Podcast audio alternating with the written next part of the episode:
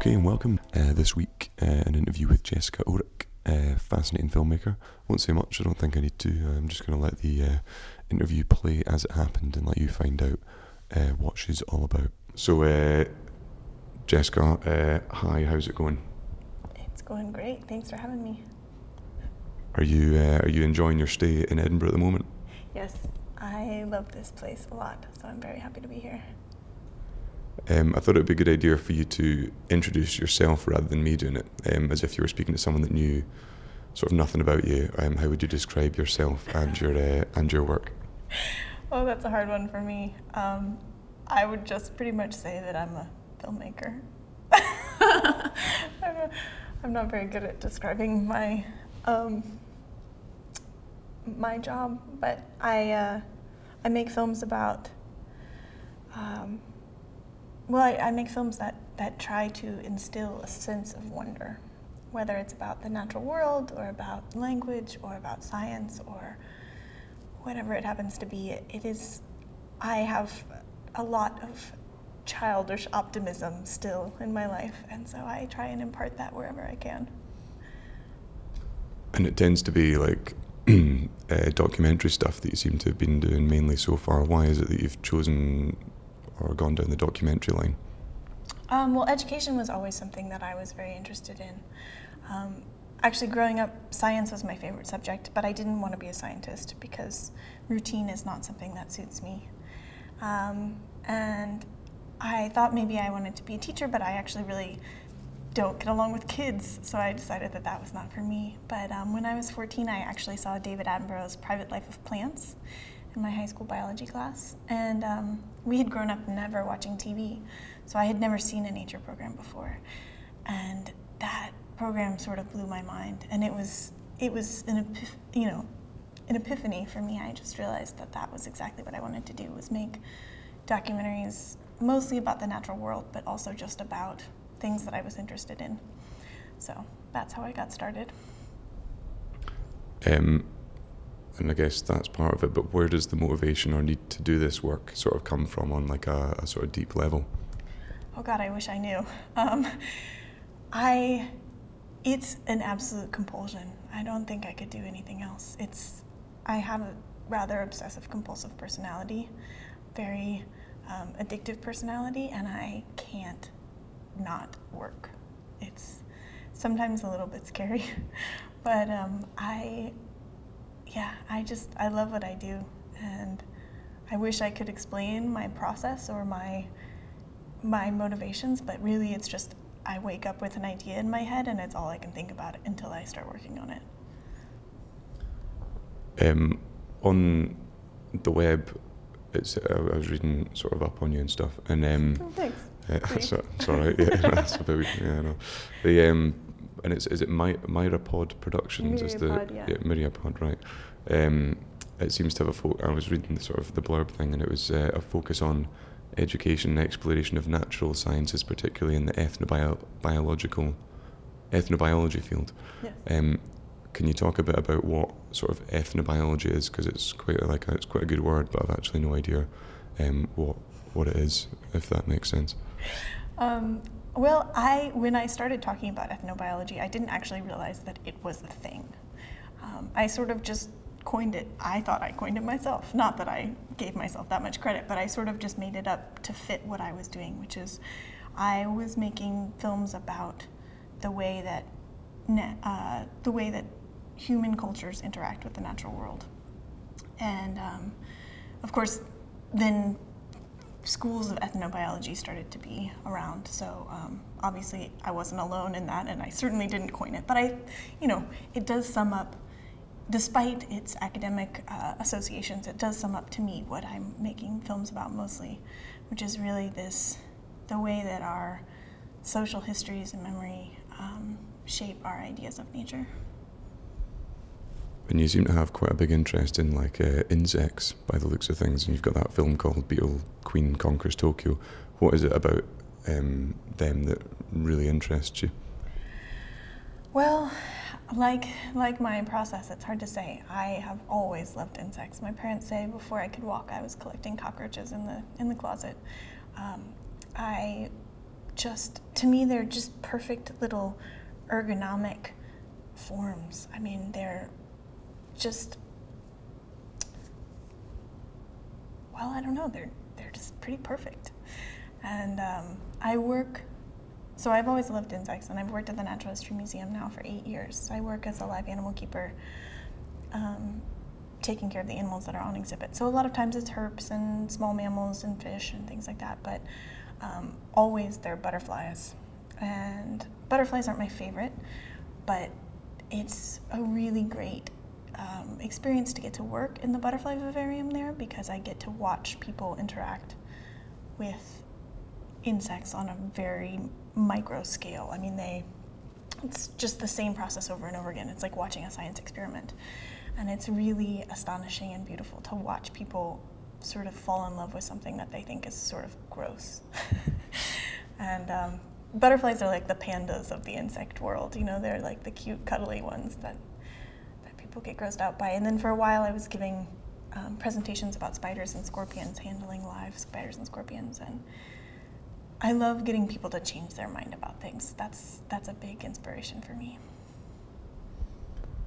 Um, again, when I was looking at you online, um, this is going to sound worse, but I was I was looking at the article that was done about your office, oh, yeah. um, and thought it was pretty fascinating because you've got, like you say, you've got like all these sort of little compartments for insect parts and uh, pinned up butterflies and things like that, and um, it sort of reminded me of what Alan Berliner's working space is like for um, he's got all these photographs of people and that sort of thing, and you've got all these insects. But um, sort of, why is your office still like that, or is it? Um, have you? Yeah, yeah. So, um, what is it about that that makes it sort of a great working space?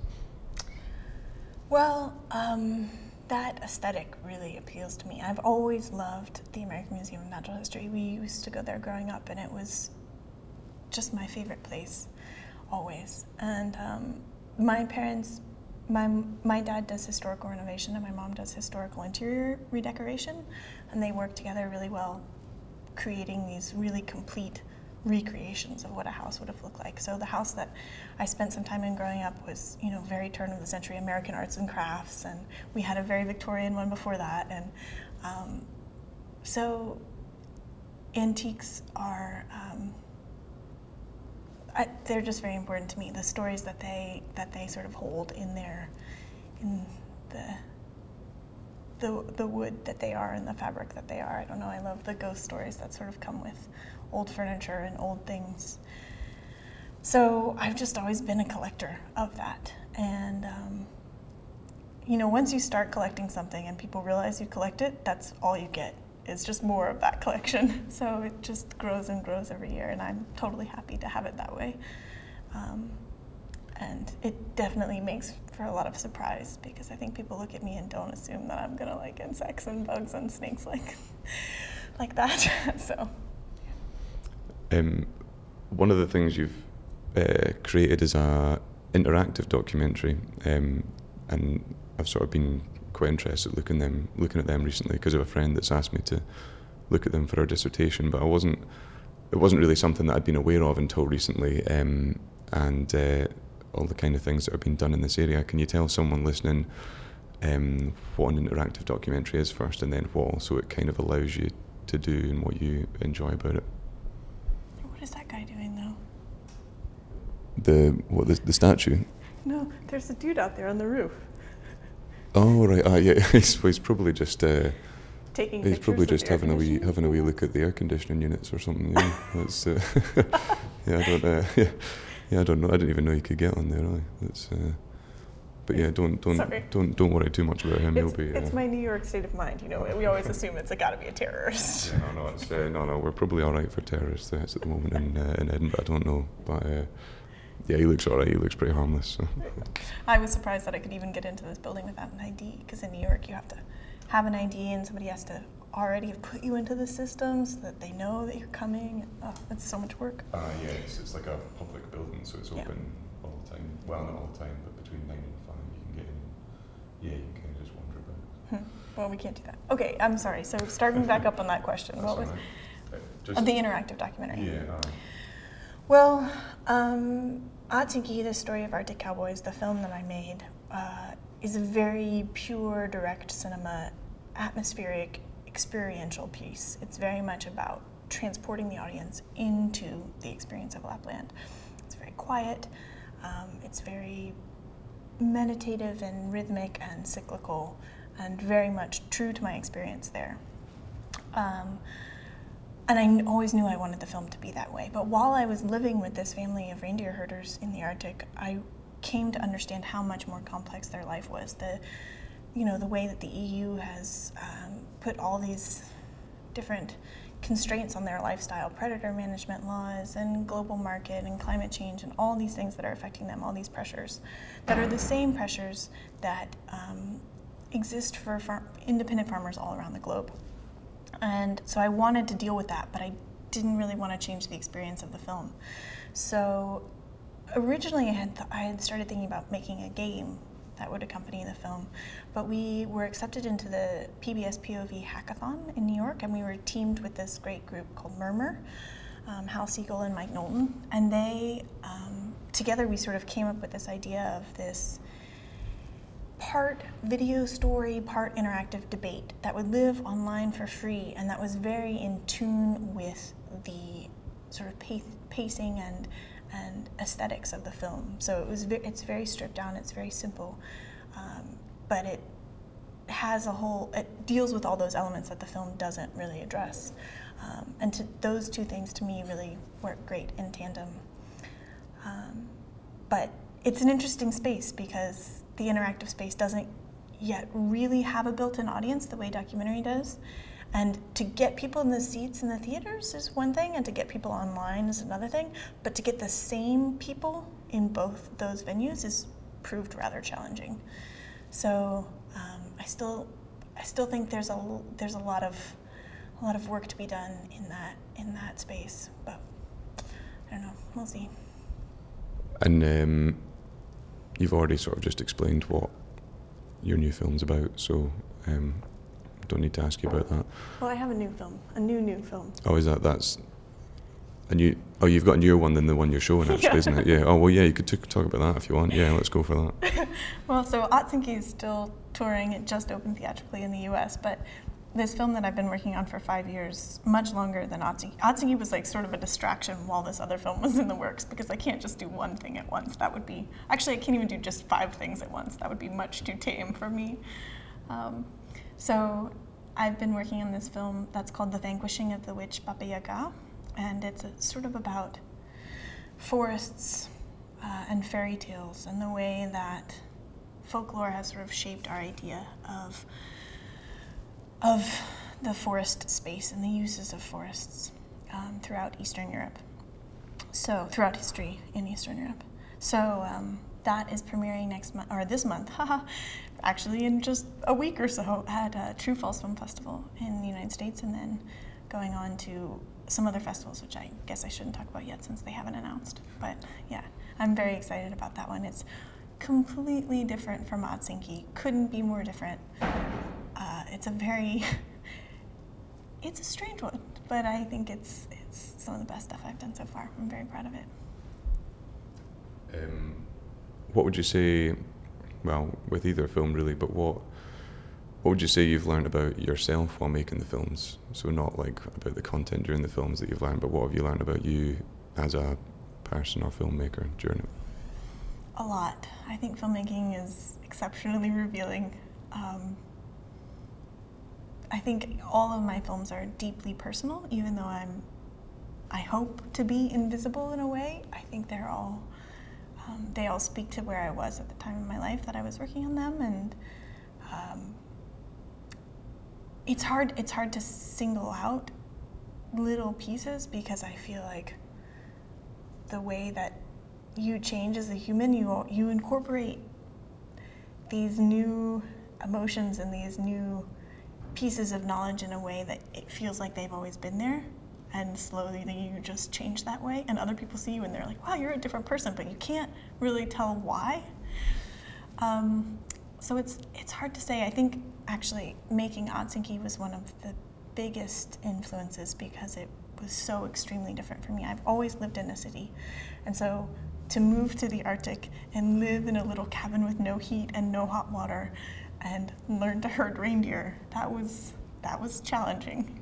um, learn how to stay warm, learn how to light fires, learn how to sew, learn how to cook for myself, all these things that I never would have imagined that I would have to do because, you know, living in New York, you want Vietnamese, you order that. You want Peruvian Chinese, you order that. You never have to actually buy groceries or anything.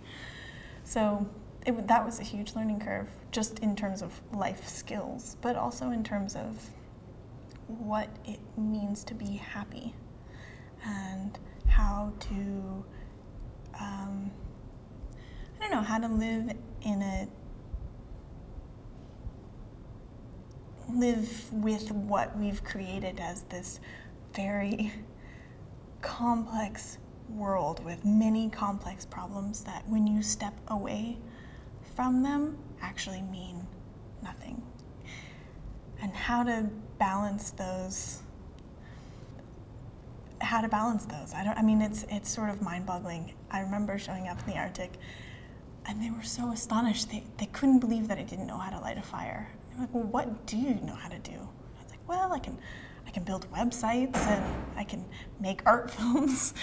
And those are such feckless skills when you put it in the context of actually surviving. Um, and so, I don't know. I have I have a hard time reconciling those. What it what it means to be alive in in contemporary city life versus what it means to be alive when you work with nature? Um, if there was, say, if you were speaking to another filmmaker um, who hadn't made a film before or was just starting to do it, what would you say is one thing they should know or realize about themselves before um, doing it? Hmm, that's a hard one. I guess um, the advice I feel like I give out most often is that you have to love your subjects so unconditionally because you will live with them for so long. I mean, I started making Beetle Queen in 2007, and I still talk about that film all the time. And if I, somebody had told me, well, get ready to talk about this film for seven years and still be, you know, dealing with merchandising and still be, you know, doing TV interviews about the film, I would have said, mm, that doesn't seem realistic. And I wouldn't want to be talking about something seven years in the future. I mean, it's the same reason I don't have a tattoo. Thing, my interests change so quickly. But um, yeah, you just really have to be attached and ready and prepared to give your life to that project because it will, I mean, I guess being obsessive compulsive, it consumes me and I assume that other filmmakers feel the same way, but I could be completely mistaken. Um, but I also, I think, um, I mean, yeah, I think it's really good to have grounding in film history. I think I learned more working at a video store than I did the entire three years I was at film school. And I think that having, uh, just having confidence that that you can craft something beautiful and thoughtful and not have to manipulate your audience. I don't know, that's another personal choice of mine. I hate being told what to think by films. So that's a, yeah, I don't know. I don't know, maybe that was too many answers. That was too many answers. That was good. Uh, I think we'll just uh, we'll leave it there. That's quite a good length. So um, thanks very much. Uh, it's been a pleasure, and I hope you enjoy the rest of your stay in Scotland and all the other places that you're uh, about to uh, travel to. Thanks. Thanks very much for having me. Okay, there we are. Hope you enjoyed that. Um, her film, The Vanishing of the Witch Baba Yaga, uh, just premiered at True/False Festival there, and is playing at uh, New Directors Stroke New Films at MoMA in New York next weekend, I think um, although that may have passed um, by the time you listen to this. Yep, so I. Uh, exciting stuff there, and look forward to being able to see that film soon, hopefully. Um, plenty of her work is available online. Um, if you just Google uh, Jessica Oreck, um, plenty to look for. short films and trailers for our features. And I think you can actually buy um, Beetle Queen Conquers Tokyo, although I'm not 100% sure on that. Uh, we'll have some of the um, clips of the masterclass that she did here at the Art College online soon, just in the uh, process of doing that just now. So look out for them. They might again be done by the time you listen to this. And uh, yeah, anyway, all the best. Hope you enjoyed the interview.